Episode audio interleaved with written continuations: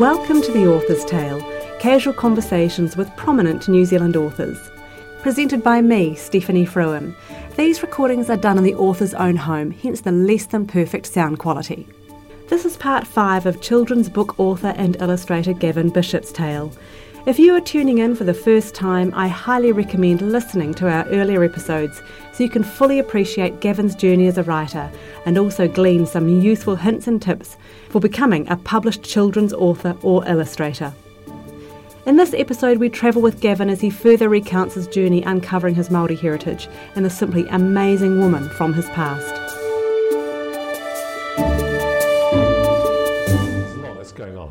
No, but no, to finish the whole story, yeah. last year, Yeah. 6th of June, Yeah. another distant relative contacted me and said, uh, "I just want to, I just wondered if you know about this." I said, "What is it?" She said, "Well, this photograph of um, Irihapeti. Oh, I've got over here. This is her. She's pretty stunning. Oh wow! It's all online. Wow. They're all online. Just look up Irihapeti Haho, hmm. and there are. I've found at least eight photographs, hmm. different photographs of her. Hmm. And seemingly at the time, in the 60, 1860s, when photography was just quite new, Yeah. uh, professional photographers would photograph interesting people. Yeah. Didn't attach the name to them. Would just say Maori woman, Yeah. And sell these photographs uh, for It's- people's yeah. um, A bit like a fridge magnet, isn't it? That's what they were. Yeah. Anyway, I got this telephone call, uh, this email from this person saying, "Do you do you know about this?" So on the sixth of June last year, at St John's Church, Te Awamutu, they unveiled a photograph of her Yeah. because they believed that she saved the church from being destroyed after the massacre at Rangiaowhia. Rangiaowhia in 1864 was deliberately attacked and burnt down by Cameron and his men. Mm-hmm.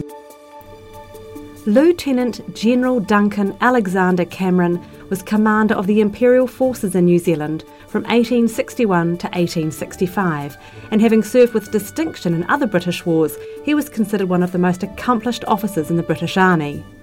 When he arrived in New Zealand, he was hoping to make some progression in the colonial campaign and was disappointed in the lack of progress in the Taranaki War.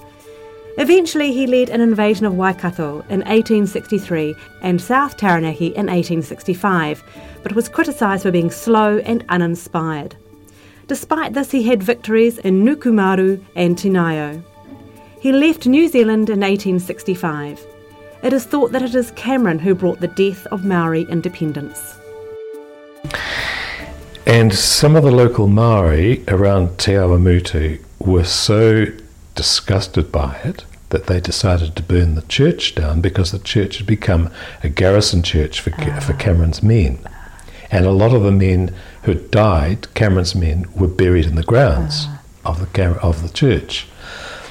Seemingly, she stepped in and put a rahui on the church because she was a very religious and she was also a friend of Bishop Selwyn's. Hmm.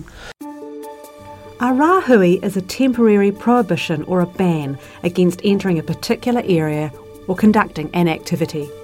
Bishop Selwyn, George Augustus Selwyn, known as Bishop Selwyn, had an MA in Classics from the University of Cambridge.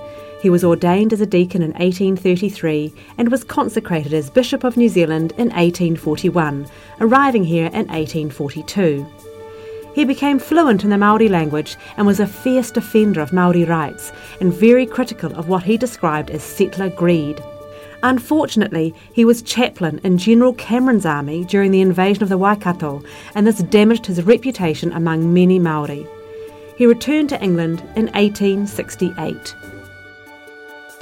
She put a rahui on the church and stopped them from doing it. Mm. So last year, on the 6th of June, the locals got a photograph, blew it up, slightly different one to that one, got it okayed by you know Murray King.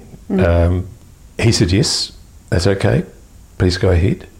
And they had the special ceremony. They even dug up karakia and waiata from the 1850s that had never been Wow. used since and performed them. And I said, if I'd known that, I'd have gone up for it. Yeah. But I didn't know that it was going to happen. Yeah. They didn't know I existed. No. People there didn't know I existed. Yeah. So anyway, I wrote to the minister, as a woman. I wrote to her and I said, "I've just heard about this. This is that is my great aunt." And I said, "What else do you know about her?" And they said, "Well, we don't know very much at all, except that she put a rauhi hui on this church." And I said, um, "And the name that you've used is Rehapeti Te Paea. Now, Te Paea means Sophia, and Rehapeti is Elizabeth. She said, I said, Do you realize that this woman had a sister called Te Paea? She said, How can you be sure that it's her and not her sister Yeah. that did the Rahui? True. She said, Well, we don't know. We didn't know there was a sister called Te Paea. I said, Who else was involved in setting this up? And she said, Oh, Bishop David Moxham. I said, Do you think he'd mind if I contacted him? She said, I'll ask him, see how he feels about it. So he's Sir David Moxham. And so he, she gave me his email address. I contacted him. He was very nice. He was very, very obliging. I said, I'm just interested to know where you got the information from about my great aunt, Irihapeti Te Paea. I said, Did you know that she had a sister Te Paea? He says, No, I didn't. I said, Well, Irihapeti lived for most of her time at Port Waikato. It's quite a long way from Te Awamutu. For her to have a, a, a relationship connection Yeah. to Te Awamutu mm. is a bit of a stretch. However, she did for some time live in Raglan, Yeah. and Raglan is sort of almost in a direct line, but it's over a range of hills and stuff Yeah. to Te Awamutu. I said, You don't think it was her sister, do you? He says, Oh my goodness, I don't know. We don't know. So, anyway, he did a very clever political sort of shuffle. He left the, the photograph there, but he re he got them to rewrite the um, little blurb underneath, saying there were two sisters called Te Paea, and they were both um, very very staunch Anglican Anglicans, and they both supported this church, and they were instrumental in saving it by putting a rahui on it. So he's brought the other sister in Yeah. and said that they Yes. both. So I don't care now. No. Wow. What a story. Isn't it amazing? It is amazing. It is amazing. And what I'm sitting here thinking to myself is that your discovery of all of your Hmm. family history came long after these were start being Yeah. published Yeah. in Te Reo. Yeah. So clearly you didn't write the Te Reo. No, no, no, no, no, I couldn't do that. No. No. So, I, so I'm thinking this is even more fabulous because it's like the hand I know. was already here, pointing to your work. I know. m- you know, needing it to be also done in Te Reo because they're done. I mean, this has got, I think, 1982. Yes. This Bidibidi that I've got is done in Te Reo, 1982, Oxford University Press. But 1982 was the English version. The Te Reo one would be would be a bit later, oh, they do not say that. don't they? No, they do not. No, 82 was the original publication. of it. 1991, maybe? Yes. Would that be the Yes. Te Reo? Yes. Ah, because I was thinking, gosh, Yes. was this done in 1982 in Te Reo? And I was thinking, gosh, that was really No, ahead no, of its no. time. No, wouldn't be. Ah, okay. So, how completely fabulous that you've got these books that you have written Yeah. in one of your ancestors. Well, that, that's why I wrote um, Hinepau. yeah, which I I've mean, got it's just, here. a, it's just a made up story. yeah, Uh, and I also wrote this book, um, this one, ah, Katarina. yeah, which is my that's my granddad and my and my great aunt. That's that's Wow. her. That's them in old age in Wow, Southland. what an absolutely fabulous photo. Isn't it good? That is completely fabulous. Yeah. Wow. That's them in Southland when they were very old. Mm. Probably in the 18, the 1930s, yeah. early 1930s. Katarina is a picture book telling the true story of Gavin's great aunt, Catherine Mackay, known as Katarina, and her long and treacherous journey in the early 1860s from Waikato to Otago to join her Scottish husband. She loses contact with her northern family until her brother Banjo, Gavin's grandfather, suddenly shows up. At the time of its publication in 1990 by Random House New Zealand, in both English and Maori, it was described as a New Zealand classic. The photo Gavin describes here is on the back cover of the book. What I'm curious about is has this led you, because you seem to have a very good grasp of Te Reo, has this led you to learn the language? Um, I have been learning it off and on for a long, long time, but I've, I'm not as good as I used to be. I've sort of, I've lost a lot. I, I did, I did a course at Poly, at uh, Polytech for, Yeah, for a couple of months, yeah, um, and I have learned from time to time, but I haven't kept it up. Well, it's, you got to use it to, or you lose it, don't you? do, you and that's one of the hard things. And this is the problem with with this is full time job. Yeah, absolutely. These take a huge amount of time. Hmm. So I guard my time very, very carefully. And As I'm getting older, I realise, Yeah. well, how much time have I got? Yeah. How much time have I got left? I want to protect it. Yeah, And- absolutely. If I had my time over again, I would learn Reo properly. Um, Russell's, uh, Russell's pretty good. Um, but, you know, it's, But it's Yeah. having the the um, having the uh, situations to use it, and we're they're very few and far between, really. yeah. It's not like we can go into cafes where everyone's going to be speaking Te Reo and order our coffee in Te Reo, and No. you know what I mean? Like, which I think would be a wonderful place for us to be at, Yes, and I can see that happening in years to come. I can too. I can totally see that happening, can which, see it will, happening. which will be fabulous. I think so too. I, Hmm. So- I can see it happening. Let's, because I am so conscious of the time, and like I said, we could talk on and on and on, but.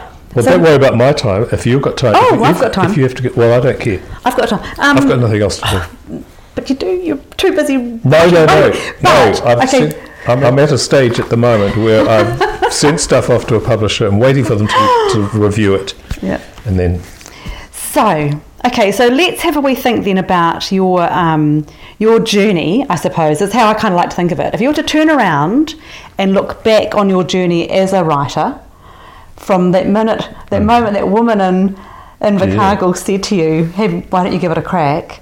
Right up until this point, and you think of all the books you've written as little places that you've been. yes, Which are the places or the books that stand out to you most as being most significant? Clearly, Bidibidi and clearly Mrs. McGinty, uh, two significant books. Well, Well, the thing, the you? thing that has driven me, has, the thing that I've always felt totally convinced about, and that is writing books about us for our kids. That's what's that's what's kept me going. yeah, That's what I've always wanted to do. From time to time, I've branched out and I've done things like Little Rabbit in the Sea, which is deliberately a book that I hoped mm. would make it big time in America. yeah, Now, for a while there, I had a I had an agent in Boston, and I thought this was going to open up the world for me. I thought this was going to be this is the new this was going to be a step out of teaching. Mm-hmm. I'm going to hit the international market. I'm going to sell my books in the millions, and it's going to be wonderful. Well, um, I had this publisher, uh, I had this agent in Boston, and she was a control freak. Mm. No matter what I did, it wasn't cute enough. It wasn't sickly enough. It wasn't funny enough. It wa- Yeah. There was always something wrong with yeah, it, yeah, and I couldn't. I couldn't come up with something that she thought she would then market. So um, eventually I got another publisher, another agent in New York, and she was much the same. Only ever had one book published through her, and again it was a book that was international. It, it had no flavour of New Zealand at all, and I sort of thought that. Um, I thought that at that particular time, what is this, uh, late 80s, I thought that was the, the logical step for me to take. I, I'd published and I'd done well in New Zealand, was now time.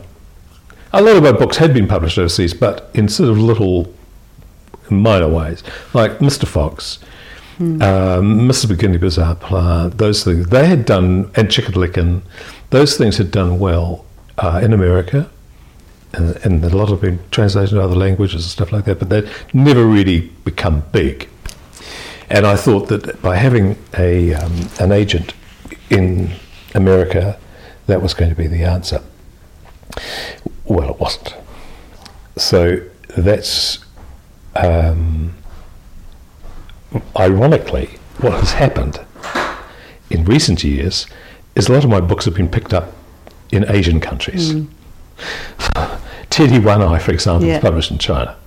Um, the, Bruiser books have been published in Taiwan, China, Korea. Hmm. I mean, it, a lot of books now that I've I published, I think possibly Aotearoa might it might travel internationally. I don't know, hmm. but I've, I've got to the stage in my life where I don't care No. anymore. I don't I don't care whether those things hmm. whether they sell overseas or not. I think that it's more important to produce books that our children can read and feel part of. Yeah. Because we certainly didn't have that when I was a child. No. We had very, very few, if any, mm. books that I read mm.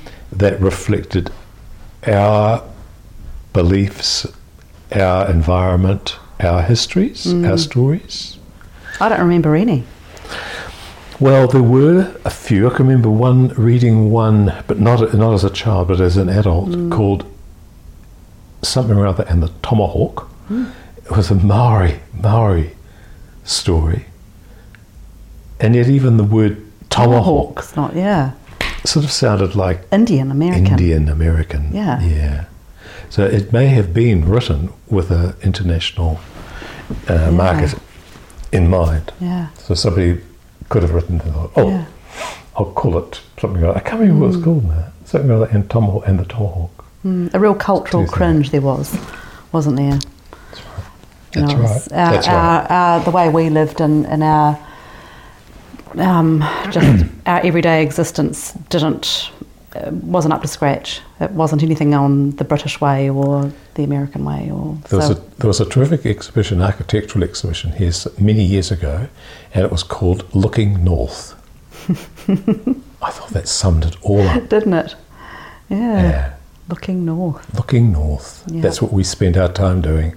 Looking north for affirmation. Don't you don't you think and I think this is what you're saying, if you focus on what you're doing is you're focusing on producing work that your children can read, can relate to, can recognise themselves in.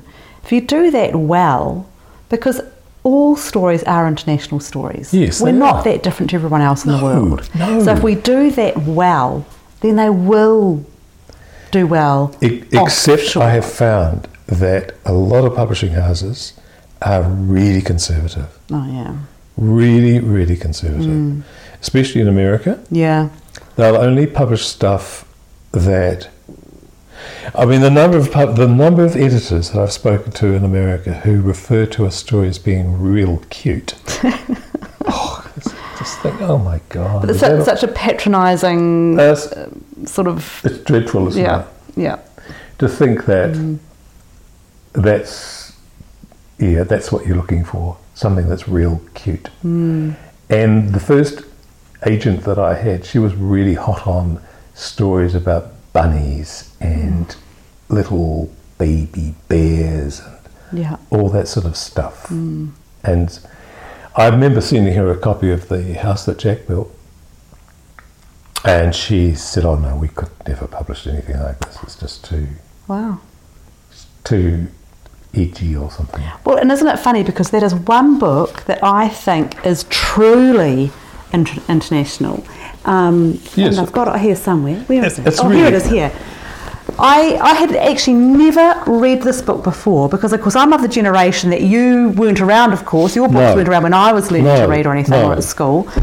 But funnily enough, when my daughter um, saw this lying around, my daughter who's going to be 15 Yes. in a few months, um, she said, Oh, she said, that book was pulled out every year at primary school, and every year we had to read it. And she said, um, and there's a, another story written around the edges.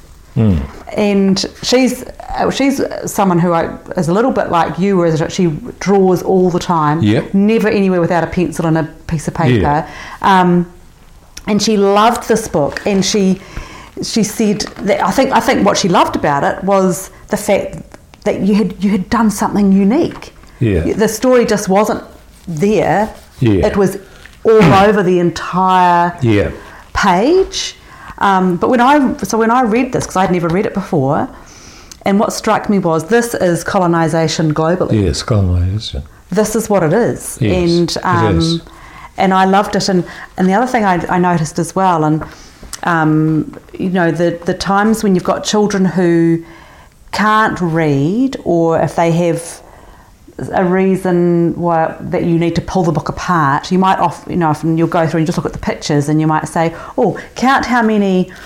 You know, you know, people wearing shirts and trousers are in this, or count how many are wearing the, Yeah. the cloth, um, whatever. And then as you go along, of course, they reduce. Yeah. And Yeah, yeah, yeah. um, and it is and his house gets bigger and bigger. his house gets bigger and bigger, and, and their world gets smaller gets and smaller. smaller and smaller. And um, and I thought that was a great picture, hidden as it is. Yeah, It's so subtle, yeah. but not. Um, the whole whaling thing, and I think that's a whole other story too. The Oh, whaling, exactly. the whaling history is just incredible. It is, isn't it? Um, but yeah, so tell me, tell me about the, the house that Jack built. What was your thinking behind it? Because I think it's quite a unique book in many ways. Well, um, I was in Boston at the time, and I was desperately trying to get. This is 1992, or might have been 1996. Doesn't matter. Early 90s. Um, I was living. We were living in Boston. I was teaching there for six months, and I was at the same time going to publishing houses in Boston, trying to get them to um, take my books on. And one woman in the end said to me, Why don't you go? In the end, she said, Look, why don't you make a storyboard for a book that you'd really like to do? And I said, Well, actually, I've been thinking of doing this book about the colonization of New Zealand using the framework of the house that Jack built, Rhyme.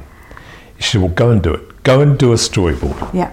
Wow. So here it is. Oh, Here's the storyboard. Here's the storyboard. Here, they printed it on the back of it. oh, wow. At this point, Gavin surprises me completely by removing the dust jacket off his copy of the house that Jack built, and printed on the inside of it is his original storyboard for the book. It is such a clever idea and provides a wonderful insight into the creative genius of Gavin Bishop, the illustrator. So is this in every book? Just the ones with the cover, with, With just, the- just the new. the this is the new edition. Yeah, actually, the paper is a bit is not very robust. They sh- should have chosen a better kind of paper. I need to cover. buy a copy of this. This is absolutely fabulous. Well, that is the dummy. That's the storyboard that I did for this woman in Boston. And I took it to her and showed her, and she said, Look, this is too New Zealand for us. She said, For goodness sake, take it home. Because I was going home like next week. Yeah. She said, Take it home and show it to a publisher there, and they'll be stupid not to take it. So I took it home. I did that whole thing with it just in an hour or two. It just came tumbling out of my head. Oh, I'm so envious of you being able to do this. Yeah.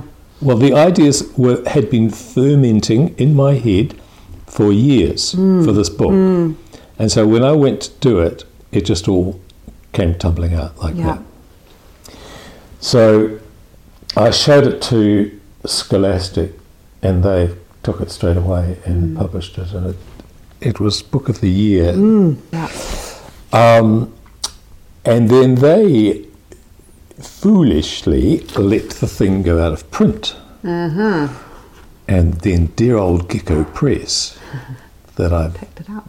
Yeah, they, they contacted me one day and they said, is that still available? I said, I'll just contact Scholastic and see if it's still in print.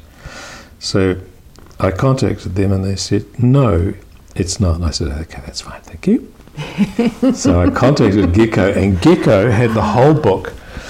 Gecko had the whole book expanded. Yeah. They got, they made the pages slightly larger, Yeah. and they gave the page a little bit more space around the outside. Yes, was, uh, that's, yes, they have definitely. They've given it more um, more room on the page. Yeah. yeah, yeah, yeah. The um the the the side. They're a bit cramped. That's a bit cramped. yeah, and they definitely your um your outlining story is given more more space, isn't it? And also, they reset the type Yeah. so it sits more comfortably and looks better on Yeah. the page. Yeah. They revised the whole thing, including giving it a dust jacket and printing the storyboard on the dust jacket. And I think that is that to me is absolutely fabulous. And so when did they put this? Have they? What year did they start redoing this? Wait, wait to get me goggles. um, I hope you've got this framed somewhere. I actually have it somewhere, It's somewhere in, in my files. Uh, Gecko Press 2012. 2005. They reprinted ten it. years ago. Yeah. They reprinted it. Still in print? I hope so. I hope so too. I hope so. Mm. I don't know whether it may be still it will be still available with the dust jacket. Because I think this is this is from a writer's point of view, it's um, it's fabulous because we get to see your train of thought. And see, and I'm a script writer, Yes. and so I think, and I'm an image. yeah, yeah, yeah, yeah, You know, yeah. to me, I think it's how I think. Yes. but I don't have the skill to draw. I'm absolutely useless. So that's why I'm so envious of you being able to do this to me because I storyboard, you know, and even when I'm, I'm doing things, I will storyboard. Yes, yes, um, yes. But of course, no one else knows what I've drawn apart from me because they're so bad. But um, so I look and I think that's completely wonderful. And as a writer, you can see your train of thought. You've got your notes down the side. Um, Well, you can see it's pretty rough. I did it. it. It's probably like a couple of hours' work. That's all it is. wow. I think it's just That's all it is. Absolutely wonderful. So I would recommend every um, children's writer or wannabe children's writer get themselves a copy. Any writer, actually, Well, frankly. also with the new uh, New Zealand history syllabus being introduced, Mm. Yeah. this book will have another life again. Absolutely. Um, Yeah. We'll have another. We'll have another life. Yeah. We're going to end part five of Gavin's tale there, but you can find out more about Gavin Bishop's work from his website, gavinbishop.com, or there is a link on our podcast webpage. Thank you for listening to The Author's Tale. Join me next time when we will conclude our time hearing Gavin Bishop's tale. Make sure you subscribe to the show so you don't miss an episode, and you can do so via the podcast platform Acast or wherever you choose to listen. The Author's Tale is produced and presented by me, Stephanie Fruin, engineered at Plains FM, and made with assistance from the Christchurch City Council and Creative Community Scheme.